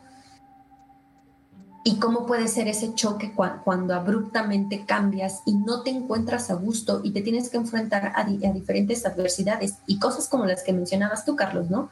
Que, que como para que no puedes pertenecer quizá a personas que provengan ¿no? de, de, pues de, tu mismo país pero que para los demás puede ser un foco como de atención y de atractivo, ¿no? Siento que ese tipo de elementos se pierden en, su exploración por alargar ¿no? Ciertas tomas, ciertas escenas, ciertos momentos y, darle mucho foco a ese personaje principal, cuando a, momentos no es tan atractivo el personaje principal. ¿no? Eso a mí me perdió y llegó hasta cierto punto que yo ya quería que acabara la película, cuando todavía faltaba mucho, entre, entre 20 minutos y media hora para que acabara, yo ya estaba bien mirando el reloj porque seguía, sentía yo que seguía dando vueltas casi casi sobre lo mismo. Cuando llegas hacia la recta final te das cuenta que había otros elementos muy buenos para desarrollar, como lo que mencionabas, ¿no? ¿Qué pasa cuando regresas a, ese lugar, a, ese lugar a donde tú pertenecías y a donde tú te encontrabas bien, ya con, con otras vivencias, ya un poco, un poco cambiado y también encuentras cambiado tu entorno, ¿no? Ese entorno donde tú te sentías cómodo, donde te sentías, mm, eh, eh, eh, pues que pertenecías y que incluso hasta liderabas, ¿no? E, eras un líder y esa, e, ese contexto cambia por la guerra eh, del narcotráfico y encuentras a, tus amigos distintos, a tu familia distinta, a, la colonia en donde, en donde tú vivías distinta. Esos elementos a mí me hubieran dado un poco más de riqueza y si hubiéramos quitado tantas tomas, tantos desarrollos por ahí que hubo que a mí no me parecían necesarios en la película y que le robaban mucho a lo que sí debería de haber tenido más foco eh, en la película, más allá de que incluso el mismo personaje principal se queda hasta cierto punto distante. A mí me pareció distante también él. En ningún momento me sentí empática eh, eh, con él. Sí, entendía ¿no? la parte de, identidad, pero a su vez mm, no, no, no, no, me transmitía del todo, ¿no? Y eso es lo que a mí me generó mucho conflicto de la película y llegó un punto en que ya quería que acabara, o sea, la verdad.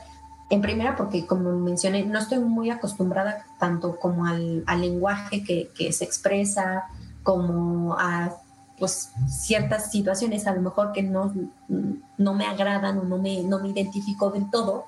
Y si todavía le sumas que, que los personajes a mí no me generan eh, empatía y las dos líneas temporales me están causando conflicto, le resta bastante eh, valor a mi punto de vista a, lo que estoy viendo.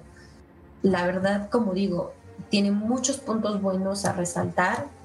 Me parece que, que para los que les gustan eh, este tipo de exploraciones, incluso sociológicas, es bueno, ¿no? Y, nosotros como mexicanos conocer que todo eso existe y aceptarlo, porque por lo que he visto creo que ni los mismos regios aceptan que sí existen y sí existe, pues. Creo que es muy oportuna en, ese sentido eh, la película y es una buena propuesta, pero es una, muchas veces lo hemos dicho aquí, una cosa es que sea algo bueno y reconocer que sí tiene cosas buenas y otra cosa es que conectes con él y que también eh, puedas ver cuáles fueron las cosas por las cuales no conectaste, ¿no? Y eso fue lo que a mí me pasó con Yo ya no estoy aquí. Ok, entonces ahora le toca el turno a Anita. Vas, Ana. Cuéntanos, ¿qué, tu experiencia con, Ya no estoy aquí? Incrépanos pues es que pues yo sí tuve una experiencia bien diferente. O sea, bueno, es que no sé, o sea, yo no sé ni por dónde empezar, pero en un sentido totalmente opuesto, ¿sabes? O sea, creo que no, no puedo pensar en una sola cosa que no me haya gustado de la película. Me parece que tanto en los aspectos técnicos como en todo lo demás es brutal. Es, es una película que tiene una sensibilidad, tiene una sutileza para mostrar ciertas cosas y tiene un alto, un alto nivel de detalle también. El hecho de que hayan contratado a actores pues no profesionales, ¿no? Que de hecho, o sea, son, son cholos de la vida real, ¿no? A mí me pareció pues una gran, eh, pues un, gran acierto por parte del, del director porque siento que la película se siente muy auténtica, se siente, o sea, con un, con un nivel de detalle muy alto, ¿no? Desde, desde los desde los barrios por, por, los que se mueve la cámara, ¿no? Estas callejuelas que están en, desnivel, ¿no? Con estas casas que están derruidas, o sea, todo, toda esta parte de, la ambientación de los personajes con los que te vas topando en la calle, ¿no? El que les pide dinero para una caguama, el niño que de repente los empieza a seguir y llévenme con ustedes, ¿no? O sea, finalmente te habla de un Monterrey que existe y, y que es, pues, pues sumamente doloroso, ¿no? O sea, creo que, en ese sentido me parece que es una película muy auténtica, muy brutal, muy dolorosa, es, es, una bomba, ¿no? De repente para, para lo que uno está viendo, creo que dispara muchísimas cosas. Yo, a diferencia de ustedes, yo sí pude conectar con los personajes, con el personaje principal no, no porque yo haya tenido una experiencia similar, ¿no? O sea, no, no, no, pero creo que puedo empatizar, puedo pues entender, ¿no? O sea, finalmente Ulises tiene este patos de la tragedia, ¿no? Vaya, también por algo se llama Ulises. Creo que en él, o sea, es una víctima primero de la miseria, del abandono de, de sus pues, de, la familia, ¿no? ¿no? tiene realmente una familia. Es un joven que, creció en las calles, que fue educado por pandilleros y pues después llega otro látigo más a azotarlo, ¿no? Y, finalmente Ulises jamás tiene oportunidad de tomar una decisión. Él jamás decide nada en la película, él es un simple, eh, pues pues una simple víctima, ¿no? Que se mueve para un lado y para otro, cuando no es por una cosa es por otra, ¿no? Entonces, lo vemos arrastrado, ¿no? Sin olvidarnos que además pues es un adolescente, ¿no? No es ni siquiera un adulto y lo vemos arrastrado por una situación o por otra y su vida pues va siempre de, mal en peor, ¿no? Y creo que hay unas sutilezas que a mí me gustaron muchísimo en cuanto a la narración visual que nos ofrece el director. a mí sí me, parece sublime. Hay una escena en particular con la que yo me quedé, bueno, tocada, porque no sé si recuerden cuando el tío de, este chico de Ulises eh, lo cruza a Estados Unidos en esta camioneta llena de, estas mujeres ampetrinas, ¿no? Que esas son, pues, la otra cara de Monterrey, ¿no? Que es la única vez que vemos esta otra cara de Monterrey. Y, van en este tour de compras a McAllen, ¿no? Que eh, es, algo real, es algo que pasa, ¿no? Son mujeres que, que, rentan camionetas para que las lleven a McAllen de compras, ¿no? Y lo hacen una vez al mes o hasta más seguido, ¿no? Y vemos al, tío conduciendo la camioneta y yo vi esa escena y dije, o sea, esto es parásitos. no, o sea, estoy viendo una escena de parásitos, estoy viendo esa brecha tan grande de las clases sociales, ¿no? De, de, los problemas que tiene la clase alta, ¿no? De qué flojera tener que ir al Bed Bath Beyond. mientras que Ulises está en la cajuela encerrado porque lo van a cruzar al otro lado, porque de este lado lo va a matar el narco, ¿no? A mí esa escena sí me pareció, vaya, espectacular. Creo que que hay muchísimas sutilezas, hay muchísimas sutilezas en, en, esta película, toca muchísimos temas desde el sentido de pertenencia, ¿no? El, uso de la música y del baile como, como una manera de escape, ¿no? A la realidad. Y pues en un principio debo admitir que no me había gustado la relación que, que se entabla con, con esta niña china en, Nueva York y como que estuve un buen rato masticando por qué no me estaba gustando, por qué me estaba molestando tanto esa relación, hasta que lo entendí. Y tiene un poco que ver con lo que mencionabas, Carlos, ¿no? O sea, no encajas entre tu gente, ¿no? Porque eres el bicho raro. Y entre gente que no tienes nada que ver, pues eres, uy, la maravilla exótica, ¿no? Entonces, creo que lo que me molesta es eso, es este punto de, focalización tan antropológica que muchas veces tienen las personas que están totalmente fuera de, un contexto, ¿no? Y algo que para él es motivo de, orgullo y de pertenencia, para alguien más es como de, órale, qué exótico, ¿no?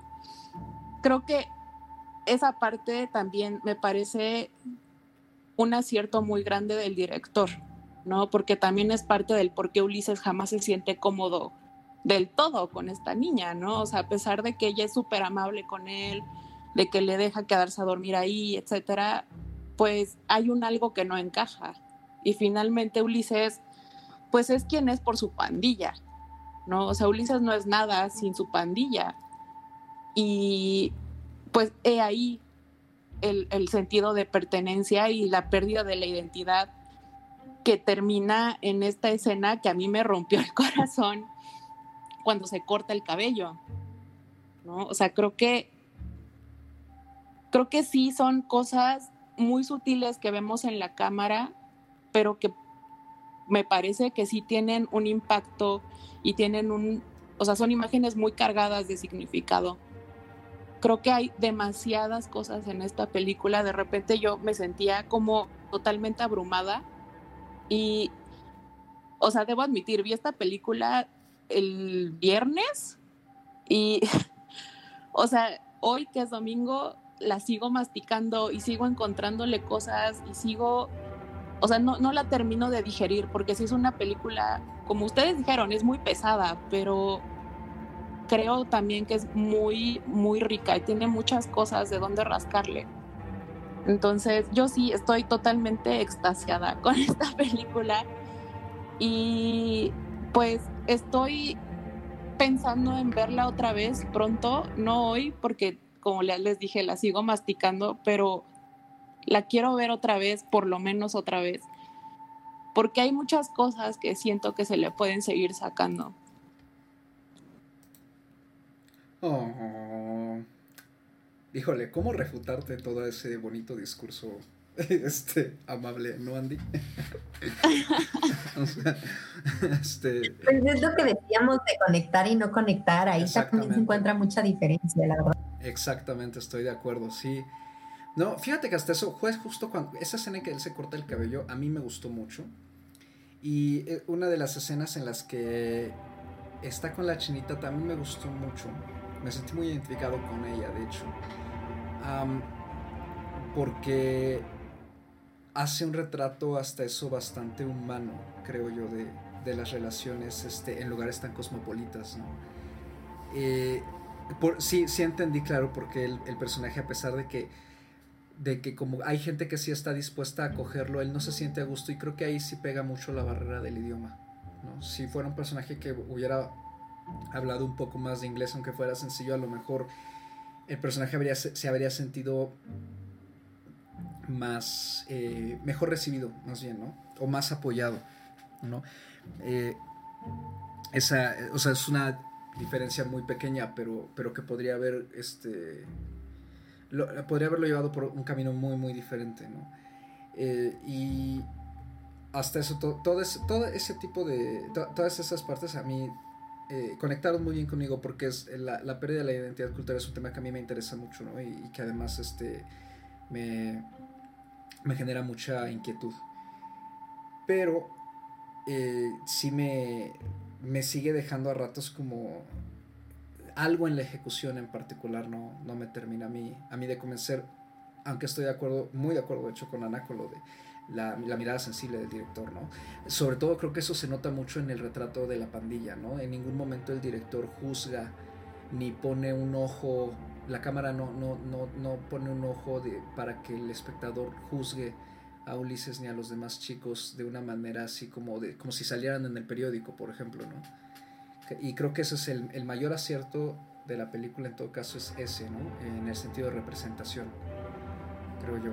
Eh, ahorita que mencionaba Anita otra cosa que y es y es, es justo eso lo que luego a mí me confunde por ejemplo esa transición de cuando de repente él, está metido en esa camioneta que va hacia McLaren ahí yo me perdí no sí llegó un momento en que dije a ver o sea hacia, dónde vamos no o sea, está regresando ya no está, está no está regresando y como que para mí encontré como ciertos momentos en la película en los que justamente me, creo que no había una claridad, la, la, la, narrativa no era tan clara como en otras partes, entonces ahí me, también me perdía un poco. Eh, pero pues creo que, que, está muy padre, ¿no? O sea, que, que, surja este tipo de cine y además después de que, eh, so, sobre todo después de que, por ejemplo, eh, estuvo este boom en febrero, ¿no? Con, con Cindy la Regia, ¿no?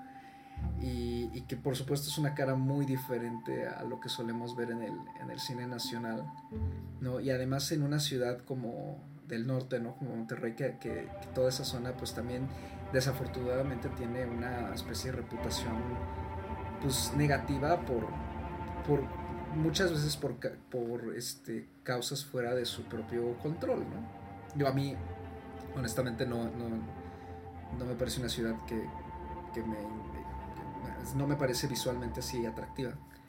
Pero este. Pero creo que la película logra retratar muy bien una realidad de forma honesta. ¿no? Y, No sé, creo que a veces eso, eso hace falta igual para, para despertarnos un poquito como, como audi audiencia.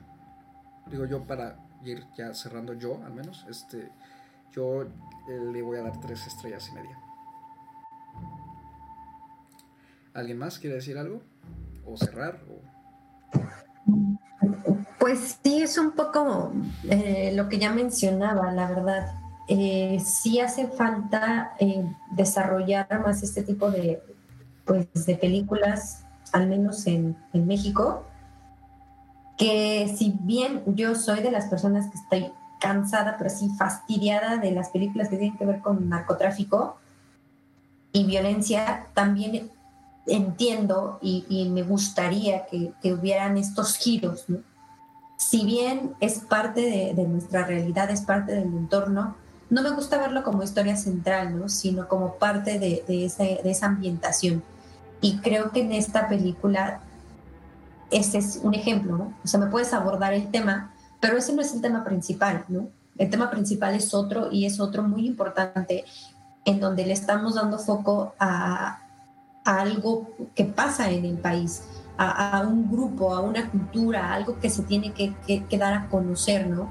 Y que a su vez eh, habla de, la identidad, ¿no? O sea, de, un tema que puede ser, o mejor dicho, es universal y, que lo podemos eh, ver de una manera más cercana, ¿no? Que, es dentro de las mismas subculturas que puede haber en México. Y como ejemplo, hay, hay muchas, ¿no?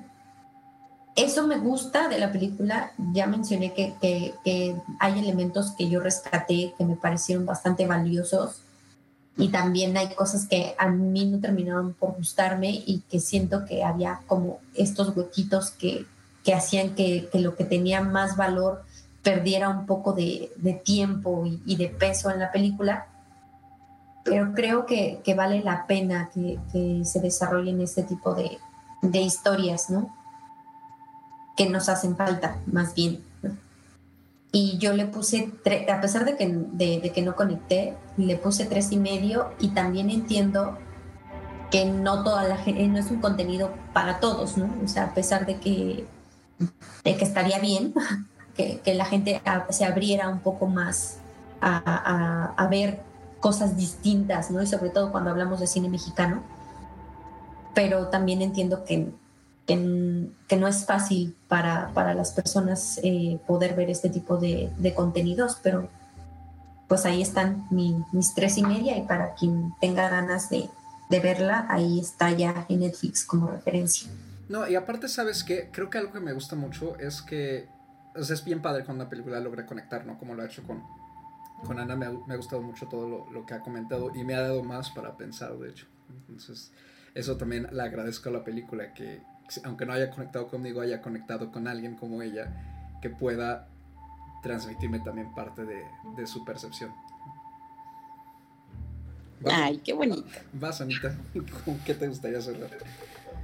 Pues, pues no sé, creo que ya, ya dije casi todo. Lo, lo, que puedo resumir, lo que puedo como rescatar de todo esto que he estado digiriendo después de ver la película esta primera vez.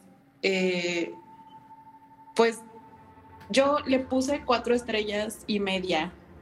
O sea, yo sí me fui así, beyond, porque, o sea, creo que no, o sea, de verdad, desde Parásitos no había visto algo que me dejara como tan tocada en el sentido de, que vaya, así me, me, me dejó pensando, ¿no? Y creo que eso es algo, pues, o sea, creo que es algo que te recuerda porque amas tanto el cine, ¿no?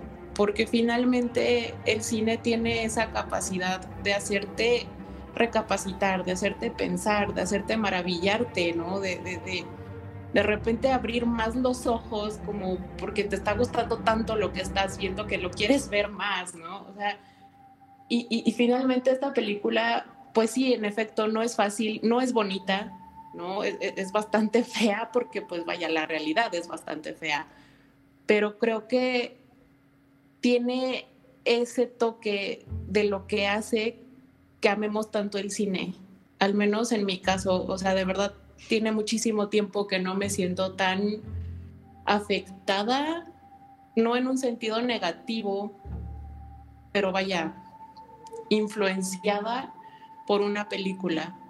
Y pues si no le he dado las cinco estrellas es porque, como ya les dije, la quiero ver por lo menos una vez más en el futuro cercano quién sabe, a lo mejor se la regreso a cuatro, a lo mejor le subo a cinco, todavía no sé, ¿no? O sea, siento que todavía hay cosas que, me falta terminar de digerir, pero pues por lo mientras le voy a dejar cuatro y media. Órale. Pues ya tienen ahí la super mega recomendación de, Anita, ya no estoy aquí, pues está en Netflix, ¿no? Este, eh, sí está y está en Netflix. Y pues bueno, con eso terminamos esta esta nueva emisión de, Plano Secuencia. Anita, ¿dónde te podemos encontrar? A mí me pueden encontrar en Twitter como arroba animalceluloide. Ahí pues me pueden contar de sus visionados, de las películas que han visto en streaming, en Netflix, en Amazon, en HBO, en Cinepolis Click, en no sé, lo que les haya llamado la atención. He visto que en Twitter hay mucha gente hablando justamente de esta película, de Ya no estoy aquí, entonces cuéntenme, cuéntenme qué les pareció. Andy, ¿a ti dónde te podemos encontrar? Eh, a mí me pueden encontrar eh, igual en Twitter como arroba Andrea Padme. Ahí también me pueden pasar eh, sus comentarios si están de acuerdo conmigo o no, incluso sus sugerencias, todas son bien recibidas. Y pues ya saben, siempre con el agradecimiento por seguirnos escuchando y pues aquí seguiremos disfrutando de, de, las películas. Perfecto, y bueno, a mí me pueden encontrar en Twitter como Charles-Rider con Y. Ya saben lo mismo ahí, este, comentando cosas sobre cine, sobre, eh, sobre todo este, cosas que he estado viendo aparte de ajenas al podcast. Y este, y pues bueno, muchísimas gracias por escucharnos otra vez, ¿no? Gracias por seguir con nosotros. Eh, todavía no, no, sabemos de qué vamos a echar en el próximo programa, ahí lo, lo seguiremos decidiendo eh, conforme sigan surgiendo cosas. A ver, a ver si vuelve a haber otra tanda así como de, de estrenos en, en streaming eh, de este calibre. Y pues bueno, eso es todo por esta emisión. Gracias de nuevo por escucharnos. recuerden que pueden darnos like en nuestra página de Facebook, seguirnos en Spotify, Anchor, Google, Play, iTunes y Breaker. Y de nuevo, muchísimas gracias. Bonita noche, bonito día, según la hora en que nos escuchen. Hasta la próxima.